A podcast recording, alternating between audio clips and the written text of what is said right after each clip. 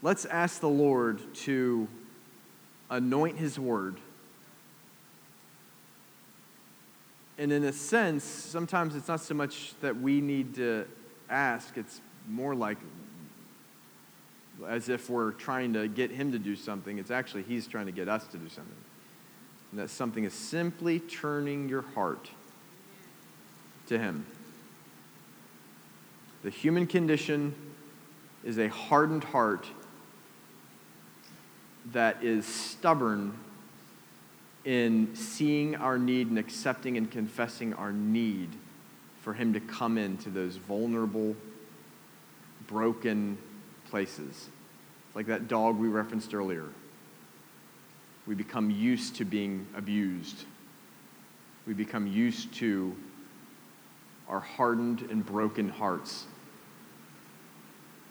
And if we could just learn to trust Him right now. Could you do that with me?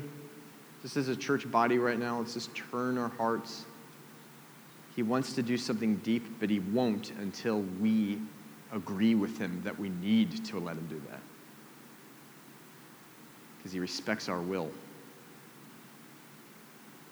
So, Jesus, we confess. We confess our need for you. Jesus, you see the things in our heart. You know us. You know what's there. We don't want to just live in a lie and pretend things aren't there or try to cover them up as if you don't see them. You see them. Jesus, we thank you that you don't just want to make us feel bad, you want to heal us. This morning, as we look at your word, Jesus, we are asking that you anoint your word to bind up broken hearts and make out of our ruins rebuilders of ruins. In Jesus' name. Amen. So we're looking at this key thematic visionary scripture of Jesus as he began his ministry and he referenced in Luke chapter 4, as he started his ministry, Isaiah 61. If we could pop that up there, Isaiah 61, the first four verses says, The Spirit of the Lord God is upon me because the Lord has anointed me to preach the gospel to the poor. That is the beginning, the foundation of Jesus' ministry, is good news. It's the gospel. People say, preach the gospel, and if necessary, use words. And that sounds great. And if you're preachy and you're standing on a street corner and making people feel bad, I would suggest maybe follow that for a season. But for the most part, the good news does require words. Jesus didn't just come doing benevolent good things and starting soup kitchens. Jesus came and preached the gospel of the kingdom of God, and that is how the kingdom of heaven is transferred from heaven into human hearts in the fallen world. The gospel to the poor. He has sent me to what? To bind up the brokenhearted. So there's this anointing to do something, but then there's a mission. And it's looked at in like three things here bind up the brokenhearted which suggests that generally people have broken hearts. Bind of the brokenhearted to liberate the, to proclaim liberty to the captives and the opening of the prison to them that are bound, which I believe speaks of being in captivity to self defeating sins and thought patterns and things that this evil world puts on us. And we become, we're like in a prison to liberate people but then it goes on to say, to proclaim the acceptable year of the Lord and the day of vengeance of our God, to comfort all that mourn, to appoint to them that mourn in Zion. That word appoint means to set in place. This morning, when we got stuff out of the storage, we began to set equipment in place. I set this chair, I mean, this table in its place because this is where it belongs. It's in place. And in Christ, every person has a place in the purpose of God. The people that are wandering up and down Woodward Avenue right now, who are yelling at themselves and yelling at the people around, and no one even knows what the heck they're talking about, have a place in God. The people living at DRMM or sleeping next to Jeffrey in, in a room upstairs on the second floor of Detroit Rescue Missions, Robert, have a place. In fact, why don't we just say over Robert and Jeffrey right now? You guys have a call, a place to be set into place in the purpose of God. And the world may describe you as poor, perhaps. The gospel to the poor. I'm not saying you are. Maybe I'm embarrassing you now. I'm sorry.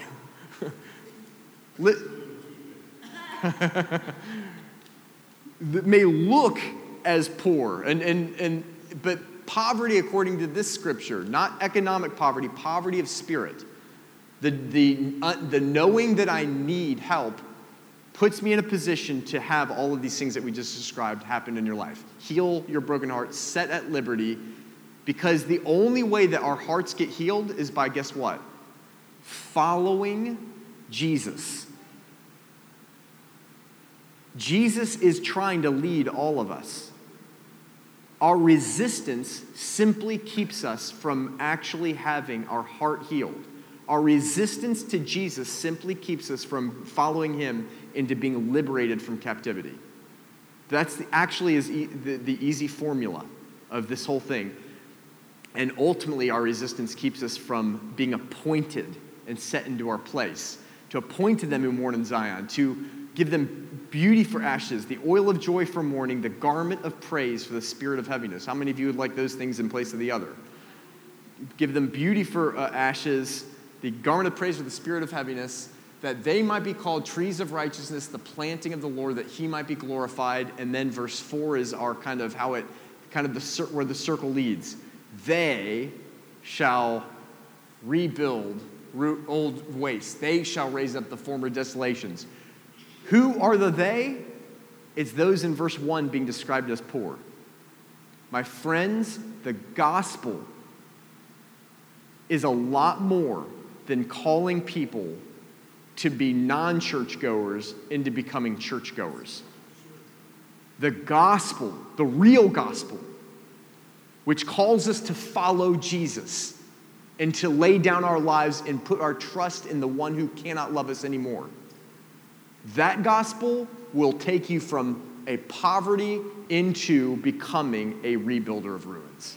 That is what he's doing in all of our lives. That's why Border City Church exists. That's why all of us are here, is to join together, partner together in doing that. And it begins, my friends, with the heart. We like it to begin with our action. God, I'm going to go do this for you. I'm going to go do that. I'm going to. And God says, don't start there. I don't even need any of what you think you can give me. I need, I operate in your heart. And man and this evil world may have shattered your heart. I am the Savior of your heart. I work there. Faith, which is the thing that connects me to you, it operates in your heart. The kingdom of heaven first enters into the earth through people by first entering into their hearts. It begins with the heart and an open heart. And that's what we're going to be looking at here is the process. If we could just go to the next slide real quick. I want to just take us through a visual again. So the gospel goes to the poor. If you can go to the next slide. And that gospel does something. And maybe this is sequential, maybe not. I don't feel like God started healing my heart when I first became a Christian. there wasn't healing. He actually started liberating me immediately from drug addiction, from pornography addiction, from other, other types of things. And then later, I began to experience healing. So is it sequential? Yes, no, I don't know. He, but I can guarantee you this it's healing the heart, liberating from, from various forms of captivity, comforting those places where we, we aren't comforted, and the, and the end goal, if you will, is to be appointed into your place, to know who He is, and as you know who He is, you begin to discover who you are. Not just who I want to be, who He, because He's the manufacturer, right? Who He said you are. in Him, and then you become, in that, a rebuilder of ruins. And when you become a rebuilder of ruins, guess what happens? It's not rocket science. You start the thing over. Except now, what has happened in you is multiplied. We have four times there the gospel going to the poor here, gospel going to the poor here. I say, why not multiply it 12 times? Jesus did that. Multiply it 100 times, if you will. Let's think big. But you see the idea, right? What God is doing in you, He is doing in you with a view of reaching a whole bunch of other people.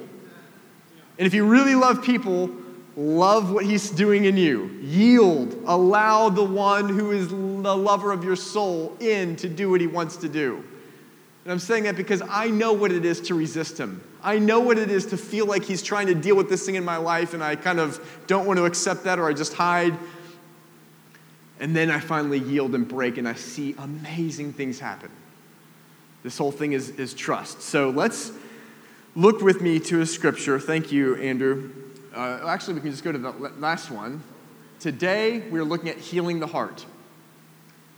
And every time we're looking at something having to do with healing of the heart, it's some kind of thing that's found in the gospel that heals our heart. And, and if I could somehow say it in just a few words, I guess it would be this that He loved us first. Now, I know that sounds so easy, but we get that wrong so often. We think we have got to go pray enough. We've got to go to, we've got to do this thing, or we've got to obey. We've got to read the scripture. We've got to do, we have to. And the whole thing of the gospel is that He did it. And being smitten by what He did, we yield our hearts, which leads us to doing things that we should do, but not because we're trying to do them to earn anything, because it becomes the desire of our heart. Does that make sense? So Proverbs 4:23 says this, "Keep your heart with all diligence, for out of it springs the issues of life." Every person in this room probably has a desire to have life the way it's supposed to be. You want to have your finances be what they're supposed to be. You want to have the job that you're supposed to have. You want to have the relationships that you're supposed to have. You want to be constructive and, and healthy and, and building a community of friendships and relationships, or to possibly have a spouse, or to have all of these things, all of these issues of life. Guess where the, those issues that I just described, where they flow from? Your heart. This is one of those, I'm pointing back there, but it's not even up there. But if Proverbs 4.23 was up on the screen, it is one of those fundamental scriptures that you build your life on. The issues of your life flow out of your heart, and because of that, the scripture tells us to guard our heart with all diligence. The things that get into our heart are beliefs. We have inner core beliefs that get into our heart. I keep on referencing this dog, Kylo. It's a great name. Kylo, the seven year old dog that they kind of adopted after being in a, in a life of neglect and maybe abuse, I don't know, has stuff in its heart. because it's, it's the world it has been in has taught her, him, that this is what the world is like and they find Kylo to be difficult. They find Kylo to be insubordinate. They find Kylo to not be able to receive affection easily, and all of these things. Why? You've got two different dogs. One can be completely different, and one the like Kylo. What makes it the difference? Experience. Now, you and I have brokenness in our hearts because we live in a world that has sin in it. You may remember we looked at that last week, I think it was, that the origin of the fall was sin. And, and sin didn't just like come in and like kind of morally fail and make us bad and we don't really me- measure up for God anymore. Sin is more profound than that. Sin has released evil into the world. And evil creates effects and circumstances in this world that break our heart. So right now, there are, there there's a, a woman is being raped somewhere. Right now, a child is being abused. Right now, somebody is being wrongfully treated at work, and it's causing them to, to feel there, there are evil things that are happening in this world. And I want to ask you, there are evil things in your world. Even Mickey grew up with a wonderful father, a wonderful mother, a loving family. He was supported, he was nurtured, he was educated, he had all of those wonderful things. This world still did things to Mickey, and he can even testify to some of them, that broke his heart in various ways. And God wants to come in and heal those things. Guard your heart with all diligence. Guard ultimately what you believe, the truth that you accept as your belief core. Now, we live in this fallen world, right? Our instinct is to believe what we see. We, do we see, anybody in here ever seen Jesus, by the way? Not one of us, right? We don't see the kingdom of heaven. But when the eyes of my heart at the age of 17 opened up to see who he was and I received him, his kingdom came and is now inside of me. So, though I live in this world that has sin, and that sin wants to break my heart, and it wants to hurt me, and it wants to teach me things that are opposite of the kingdom of heaven, I now have another kingdom that has no sin, that doesn't have any brokenness whatsoever in it, also in me. An alternative reality that actually is the more real reality to this temporary fallen zone that we have that wants to destroy us. And that, that eternal kingdom is now inside of me, and I have the ability to see and believe. Jesus said, You cannot see the kingdom of heaven unless you're born again, which is to say that if you are born again, you can see the kingdom of heaven and to dwell in fellowship with the king of that kingdom and to begin to receive of that kingdom, which begins to give me another reality that I believe in my heart.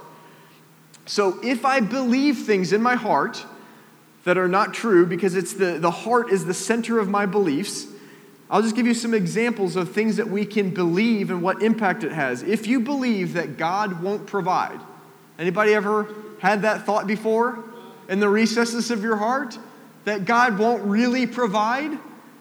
You will do things led by fear rather than faith. Do you see how that plays out? I believe something and it impacts my life. I can't be a rebuilder of ruins if I'm believing and dominated by lies. If I'm going to become who I am called to be, I've got to start believing.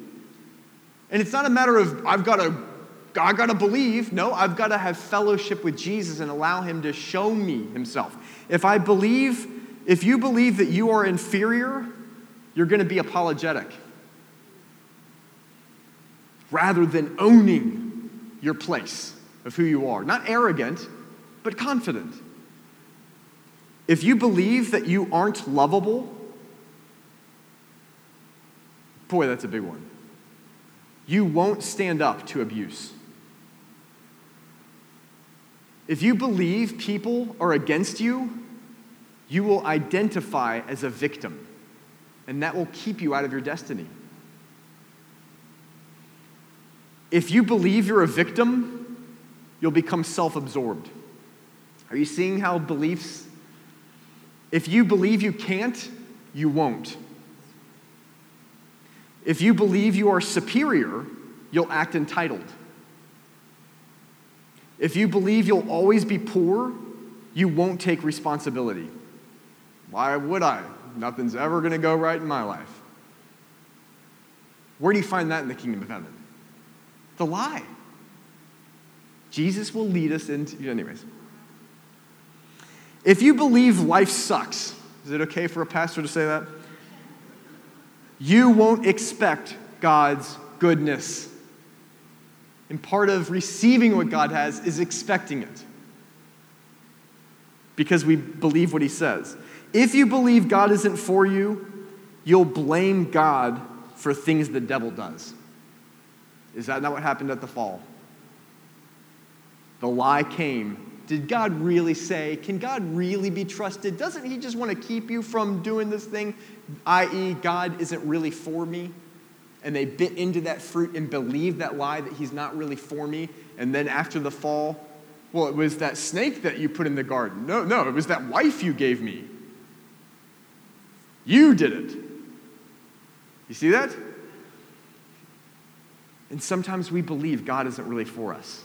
And I am praying by the anointing of the Holy Spirit of the next few minutes that we can insert, not my words, the Spirit of God to undo those lies in our heart. You ready? Three things of the good news. See, the heart heals from believing. Remember that, that thing we read? I, the Spirit of the Lord God is upon me because the Lord has anointed me to preach which just simply means to proclaim. Not all of you need to be called to stand in a pulpit and do all that kind of stuff, right? But every single one of us is called to preach. To preach good news. That's belief system. That's news to change what I think is reality to now believe news of a new reality, another reality. Good news to the poor. He has sent me to bind up the brokenhearted. How is the broken heart bound up by receiving good news. Receiving the truth of another dimension that we don't see with our eyes, but nevertheless exists, called heaven, that is now inside of us. It's believing the news of the kingdom of heaven. It is at hand. That's the message of Jesus, that the kingdom of heaven is at hand. What the heck does that mean? Because I typically don't say, this table is at hand. It simply means it is now within grasp. Because of what Jesus did, I have broken the barrier called sin that has separated you all this time. You can now have, see and have, possess the kingdom of heaven in believing is simply the way that we have it. And we believe with our heart. With the heart, the Apostle Paul says, man believes. With the heart. And so, three things. Last week we looked at being forgiven. And kind of, if I could encapsulate the whole idea, it's this that the fall began with a lie that God doesn't really love us. Do you remember that? Now, I know G- the, the serpent didn't say, hey, Eve, God doesn't love you. He didn't say that at all, but he said that. He didn't say those words. What he said was, did God really say? Hmm. You will not die if you eat that fruit. In fact, God knows that if you eat the fruit, you're going to become like him, knowing good and evil. You're going to, you're, and he doesn't want you. He wants to keep you suppressed, Eve, he didn't say God doesn't love you, but implicit in what he said was that God has lied to you. And if he lies to you, God can't be trusted. And if he can't be trusted, it's because he ultimately doesn't love you. That's how the fall, this whole mess, started. And if that's how it started, undoing it is simply believing truth. Now, do you begin to understand why, to undo that fall, Jesus came to demonstrate, not with words, but action, love. Undying, unthinkable love. That the sinless perfect came to pay the penalty for sin by dying on a cross for all people, even when they weren't asking for the help. That's love. That's what undoes undoes the whole thing. The cross demonstrates the opposite. And today, I just want to look quickly at our hearts are healed by believing three things, by seeing three things that are fun, fundamental to the gospel. One is that He came to us.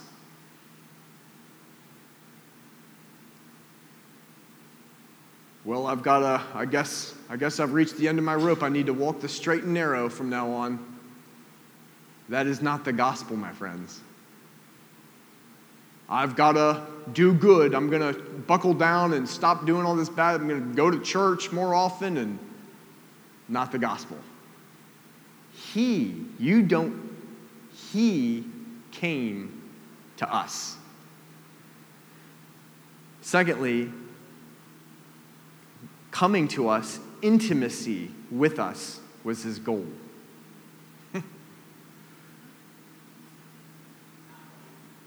It's what he wants, it's the point. It's the point. It's not like he came because you are wrong and he wanted to make you right so now he can like put you back on his shelf and you're not broken anymore so he can have something pretty now to look at and, and so that you're, you're, you're not bad anymore he came to have you. And then thirdly that because of what he did should we receive jesus by faith place our lives into the, his care and, and like i said last week put our faith in him which is looks like looks like this that here's jesus here's me this is secure this is the world. I step out and i place my trust into jesus. That's what it means to be born again. You place all of your eggs in the jesus basket. Should you do that? Should you receive him for who he is? You become a son. Even though after you do this, you still have a sin nature and reason to believe that you're not worthy. You become a son. So, he came to us. The idea is, he loved you first. He loved you first. You're the object of his love. He doesn't love anything or anyone more than he loves you. You're the object of his love, and it is utterly impossible to earn his love. So, in Isaiah 7:14, a prophetic scripture that came out 800 years before Jesus would actually even be born. No one knew Jesus, no one knew that God was going to come in the form of a man as the Son of God, none of that. And yet Isaiah, the prophet, sees something and he pens it down and he says this that Therefore, the Lord himself will give you a sign, and behold, the virgin shall conceive and bear a son. Anybody that remind anybody of anybody? Isaiah, not even knowing about Mary and Joseph, prophesying about so specifically about a virgin bearing a son, and you shall call his name Emmanuel. Now, that may confuse you because you're like, I thought his name was Jesus. Emmanuel simply means in Hebrew, God with us. And what the Bible was saying there, what God was saying, is that you, not that you should call his name Emmanuel. We, we know his name is Jesus, Jesus of Nazareth. Name there means his fame, his reputation what he's known for, that his identity is God with us. In other words, Jesus was in heaven in a perfect world, looking at an imperfect world, and instead of judging and, and condemning, he left the, the perfect world to come in to our imperfect world so that God could be with us. The core of the gospel is the idea that God is on a hunt for you. That changes the whole idea of when I begin to seek the Lord. To know that I'm not trying to seek a God who's like kind of looking at me out of the corner of his eye, wondering, do I really want this guy? It's already been settled. You are wanted. You are loved, even though there's a myriad of reasons that you're not lovable. Perhaps. He wants us, God with us. The gospel is actually about God's pursuit of us. Secondly, within that, within that idea of He came to us, is that God's love is not based on our performance or our worthiness. Now, are we saying that in following Jesus that we just go, go, throw care to the wind, do whatever we want, and uh, and it's all permissible because of this thing called grace. Absolutely not. anyone who has placed their faith in Jesus, done this thing, when you do that, there's something that, that happens in your heart a, a, confession that says, My life is no longer mine, I'm giving you my life. You have made something happens, a faith is born, a decision is made, your heart shifts to where you want to live in the will of God. I mean, you know what I'm talking about. Well, we really do need to preach. something happens. Something happened in me where after I got born again, stuff that I had never even thought about. I started being aware of even how I was walking down the corridors of my high school and how I was conducting myself and how I needed to be in the popular crowd. I needed to be in the inner circle. I needed to make sure I kept my social standing. And I began to see this uneasiness of all of that is built on pride. I'm building my world around me being glorified. When in fact, my, I'm supposed to be loving people. And I began to become uneasy. Why? Because my heart began to open up to the work of God inside of me, and He wanted to start shifting. And if you're truly born again of the Spirit, there is a desire in you to do His will and to become uneasy with your life when it is resisting His will. People talk about getting born again and how ever since then the world's just been different in rose colored glasses. And I'm like, when I got born again, I just started feeling bad about stuff. Good news to the poor. now, I'm not saying there isn't amazing, wonderful riches, but when you're in a place of compromise, it's not fun. When he's doing a deep work, it can be unsettling and uncomfortable, but it leads to beauty from ashes. Your performance cannot earn God's love. He loves you before you yield. In fact, it is receiving that love that becomes the very catalyst to you being able to yield. The ultimate reason that we struggle to yield to what God's doing in our hearts is because we don't really believe and understand His amazing love for us, which is the message of the cross. If I could just read this scripture, Romans 5 8, God demonstrates His love toward us in that while we were still sinners, Christ died for us. If he chose to die, the perfect for the imperfect, when he gave everything and we were giving him nothing, there was nothing that we were giving. How many of you repented and asked God to come save you before Jesus went to the cross? No hands go up, right? Nobody did.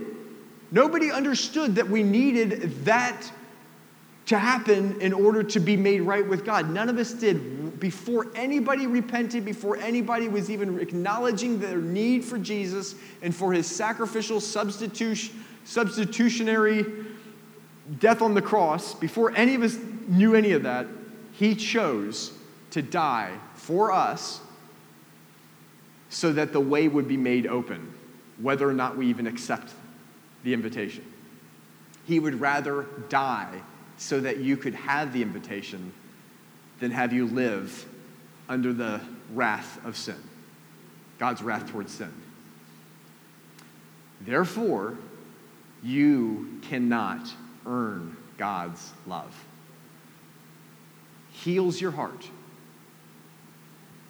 My mom and my dad, I'm not speaking literally for myself, they, they they neglected me. They beat me, let's say. They never were happy unless maybe I did something absolutely perfect. And you learn that if I can perform, maybe somebody will love me. Goes through your head over and over because it's the reality that you've lived in, and God says, break that up. I'm going to love you when you deserve none of it. And I want you to know that, that that's how I feel towards you. He placed his greatest value on us at a time when we could give him nothing. And this ultimately dispels the lie that the devil whispered into the ear of Eve to start this whole crazy thing in the first place. He doesn't really love you, and Jesus came in and said, Oh, yes, I do. And I'm going to show you.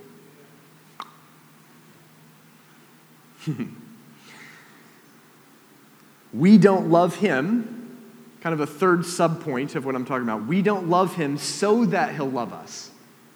I just need to go get in, in, my prayer closet and I need to go and I need to worship and I need to get to that place where he can be happy with me again. I need to do this thing. I need to, I need, I need, I need. Me, it's on me. Responsibility is on me. We don't love him so that he'll love us. We ultimately only love him because he first loved us. In fact, listen to this scripture that the Apostle John, who was the disciple that Jesus loved, penned a few decades after Jesus left. 1 John 4:19 says, "We love him because he first loved us." What fueled my fire to be able to leave uh, intoxication and party lifestyle, drugging and drinking, what fueled my fire to, to, to, to yield to Jesus and the inner workings that he was doing was not how righteous I am or how good of a Christian I am.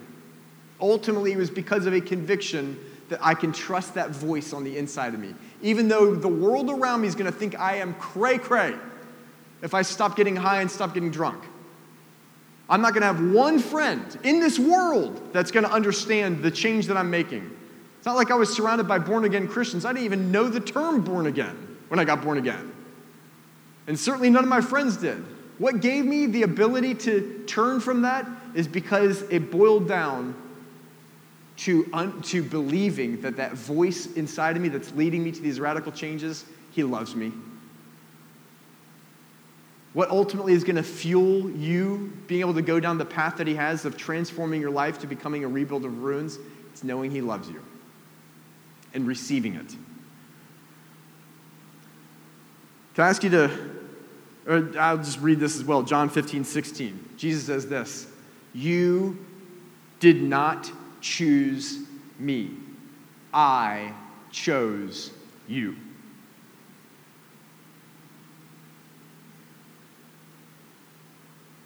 Yes, when I received Jesus, I chose him. But I didn't initiate it. I discovered what he did first. In coming, leaving heaven to come into the earth. And while in this earth, going up onto that cross was all choosing us. We don't choose him. He first chose us. We just yield to the invitation. Can I ask you to close your eyes? I know we're not fully done here, but just close your eyes.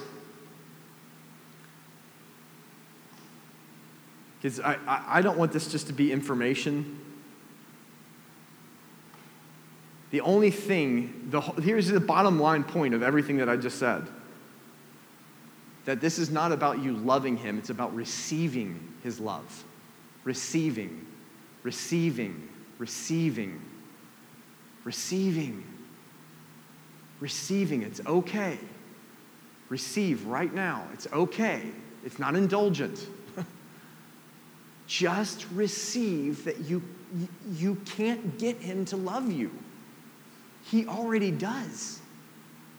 Let that change your idea of a prayer life. Let that change your idea of reading the scriptures, of fellow, let that change your idea of everything. You're not going to earn or impress him. Just receive love.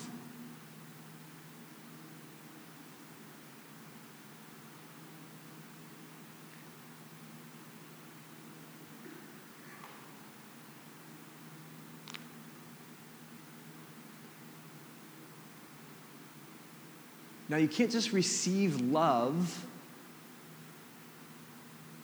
and remain the same to receive the love of Jesus is to acknowledge his love for you that is expressed in his leadership. You'll never know the love of God apart from following the one he sent. Where is the love of God? It's wherever Jesus is. Well, if that's true, then I, I want to follow him.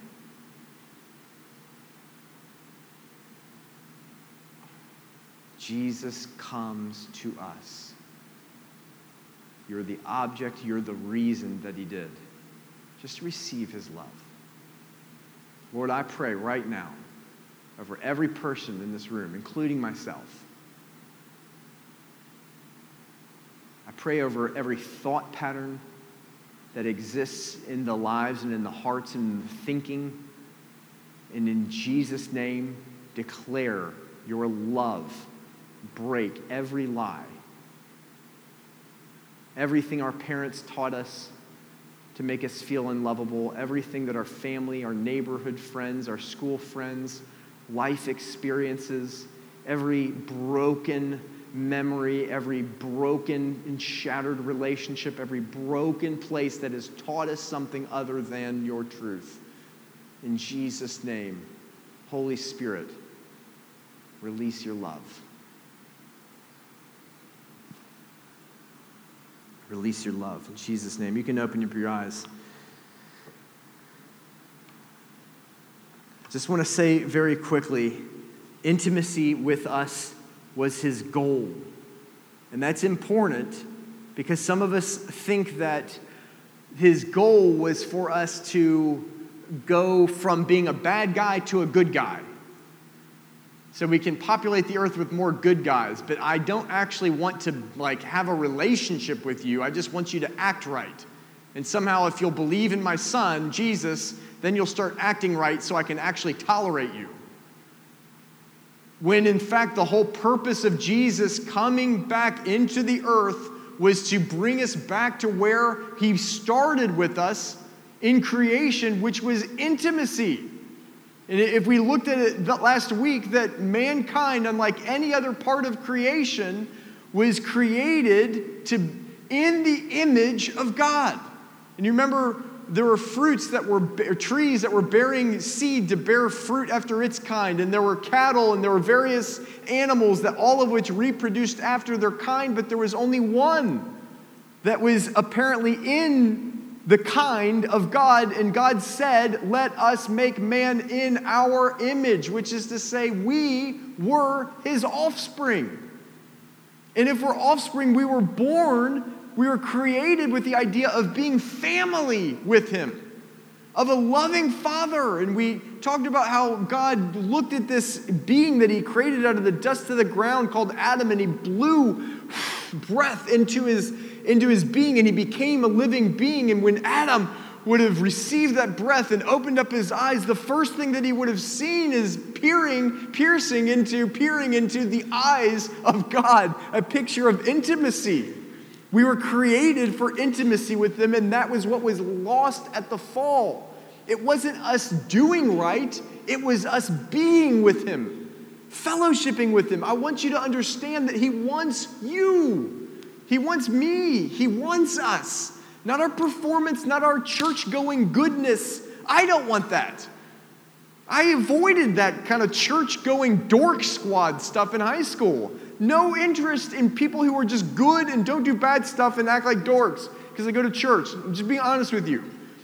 But when I had a revelation at 17 of Jesus, that I signed up for. That I'm interested in.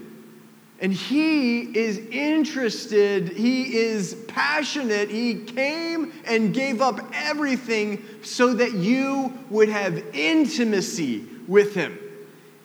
John 17 says this the definition of eternal life. Because we think in our evangelical world that eternal life means I do make some arrangement with God where I receive Him, I believe that Jesus is the Son of God, and therefore I can go to heaven rather than go to hell. That's kind of the idea of the gospel as it's portrayed in most of modern day American Christianity. How does Jesus portray the gospel? Here in John 17, verses 1 through 3, he says, Jesus spoke these words, lifted up his eyes to heaven, and said, Father, the hour has come. Glorify your Son, that your Son also may glorify you, as you have given him authority over all flesh, that he should give eternal life to as many as you have given him, and this is eternal life. You ready for it? That they can go to heaven and not to hell when they die. Wait, is that what he said? So that they could have eternal fire insurance to escape the wrath of God. So, is that what he said? This is eternal life that they may know you, the one true God, and Jesus Christ, whom he has sent. Knowing, knowing. At the fall, we lost our knowing of him. Who is God? Is it God's? Is it God? Is it the universe? Is it Mother Nature? Is it the many gods? Is it the. We don't know him anymore because our spirit was cut off. And the reconnection of our spirit with his spirit causes us to know him and have intimate fellowship with him. That actually is the point of eternity. Eternal life doesn't begin when you die, eternal life begins the moment you receive Jesus. And the whole definition of it is that he would know you and you would know him. Now, how do we know? Do you know how you know somebody? Vulnerability. Everyone's like, oh, that's how you know. Vulnerability. In the fall, what was the first thing that Adam and Eve did? I'm naked. This is a problem. They can see me, they can see the real me. And the Bible says they got fig leaves and sewed skins for themselves to hide. Hide from God, hide from man. Every person in this room has instincts to hide. Put on our Sunday best. Be acceptable. Somehow, maybe they'll accept me, they'll love me if. That's the result of the fall. And the good news brings us back into a place where we can remove those skins and be seen. But if you're going to do that, you're going to see yourself, you're going to have to receive that who you really are needs his help. Gospel to the poor. Poor being those who know, I need your help. And this world tries to build a big, thick fig skin, whatever that is, to make us feel like I don't need his help. I refuse to accept. I don't need, I am okay. I'm just going to keep I'm, my sin in my sin management process that I have going so that I know I've maybe there's something back there, but God, you don't need to know about it, and no one else does. And remove the fig skins. God, I actually, without you, I am unworthy. Jesus, forgive me. Receive him. In the, in the removal of the skin, it's almost like he removed, he, he bore it all that's a weird way of saying it, but so that we could see his love and trust him and remove the skin and allow him to see him see us as we are so that we could see him for who he really is and it's in that process he became totally vulnerable to us so that we could respond knowing that we're in a safe place and become vulnerable with him. Following that that's intimacy with god. Not getting all going into your prayer closet and making sure that you sing all the words right and and that I read the scripture. And in my Bible study program I'm going to read two chapters every day. And I've got my two chapters and I sang a song and I worshiped and okay I ticked that box was there any vulnerability did you connect at a heart level that is why he went to the cross to create that space, that safe place. But I don't, I, he's not going to like what he sees. He already knows what's there. He already paid the price to, to, to cover all that junk. And he wants to come in, and he can only come in and start fixing that junk if you'll just be real. That's where you know him. And we'll conclude with this. So, in, ref, in, in, in, just kind of reiterating gospel to the poor, healing the brokenhearted. Our broken heart gets healed when we believe, believing core things, and that we believe good news. And the good news is the message of Jesus, what he did for us. And what he did for us shows us that he came to us. We don't earn our way back to him, he pursued us first. Secondly, it's that he came for intimacy. You need to know that. Because a lot of us don't have confidence as we approach him because we feel like we're second rate and we're this or that and we can't really come. And he came to pursue you, intimacy with you. And then, thirdly, is that as you receive him, Jesus, as you respond in faith, place your faith in, in the Son of God, you become to God as he is a son. So let's just read this. John 20, verse 17. Jesus said, this is right as Jesus is, is, is about to ascend to, this is at the very end, John 20. Like we're one chapter away from being done with the, the, the, the life of Christ. Jesus said to her, Do not touch me, for I have not yet ascended to my Father. But go to my brothers, i.e., the disciples, and say to them, I ascend to my Father and your Father. You're not getting it yet. What he's saying is what I have just accomplished has made it so that he is no longer just my Father. He is now my Father and your Father, to my God and your God. You have become to him what I am, his Son Yes, I'm perfect, you're not. When he looks at you, he sees me because of what I did. 2 Corinthians 6:18 says, "And I will be a father to you, and you shall be my sons and daughters," says the Lord Almighty. Galatians 3:26, "For you are all sons of God through faith in Jesus Christ." It's faith. Galatians 4:5, that he might redeem those under the law, so that we might receive the adoption as sons. And because you are sons, God has sent forth the Spirit of his Son into your hearts, crying, Abba, Father. And I came to a realization at around the age of 34. It's not that I didn't know the love of God, it's not that I wasn't mesmerized by his glory, and, but just he, the penny dropped on another level. And this is what I realized. Now, these sons of mine, they can make me angry, they can, they can do wrong, but never will they not be my sons. They are in my house. And I realized somewhere around the age of 34 that what Jesus did on the cross, I cannot unearn salvation. The only way they can stop being my sons, I guess, is if they say, Dad, you are no longer my dad, I'm out of here. You have the security of being saved in the household of God, a child of God in his house.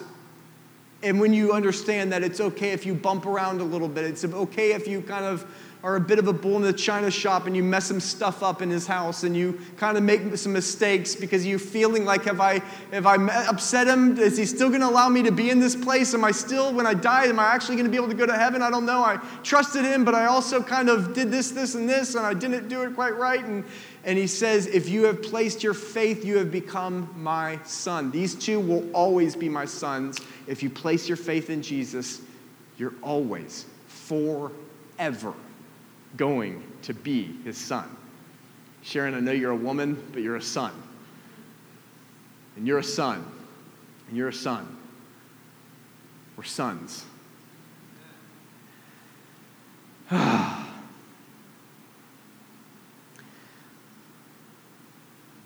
Just as we as I was praying yesterday over this moment,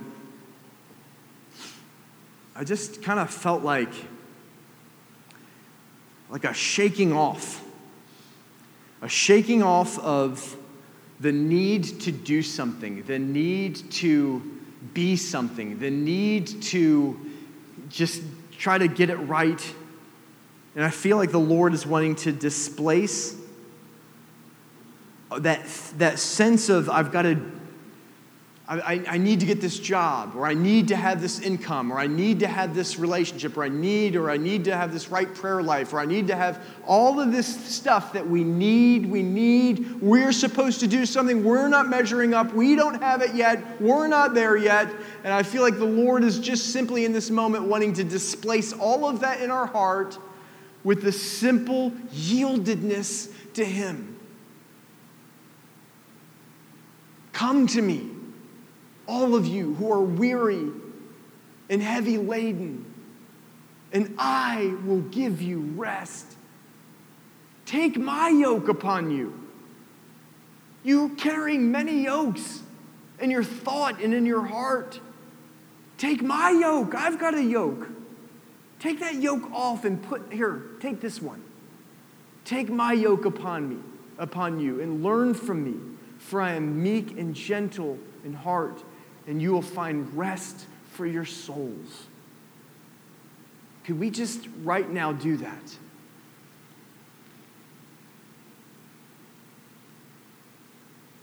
I feel like there's a shaking off. If that applies to you, I'm just going to be bold and ask you to be bold. If, if you feel like there's something to shake off, there's no power in any kind of a ritual, but just to do an act of faith right now of standing up and just shake it off. Shake it off, whatever that looks like.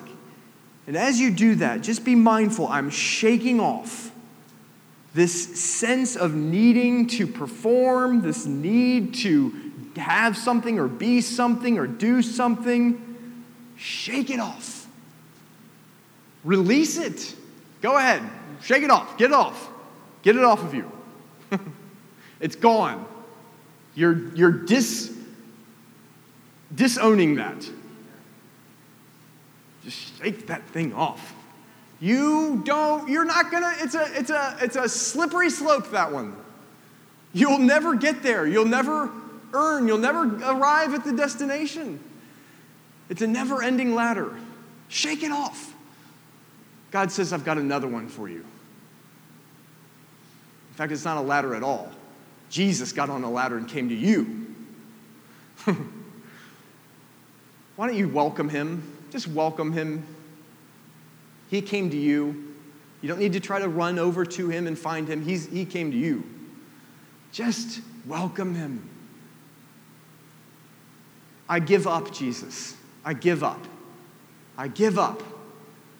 I give up all my self pursuit, all my self effort. I give it all up. Jesus, I exchange, I give it to you.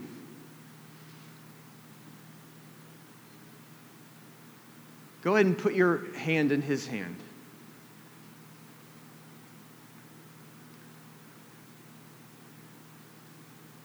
If that dog, Kylo, would just simply trust, put his paw in their paw, so to speak, in their hand.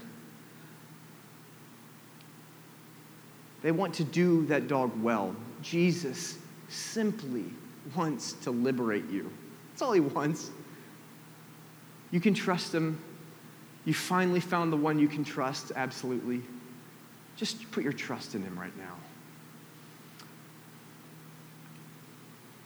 Holy Spirit, Holy Spirit, I'm praying Holy Spirit, I'm asking you, Jesus, the intimacy that Jesus has, that you have, Jesus, with the Father. Holy Spirit, just blow like a wind through this place. Blow intimacy, blow love, refreshing intimacy, relationship. Go ahead and remove those fig skins. Take them off. He sees you anyway. Don't be afraid to just acknowledge you are utterly hopeless without him. It's okay. He knows. It's okay.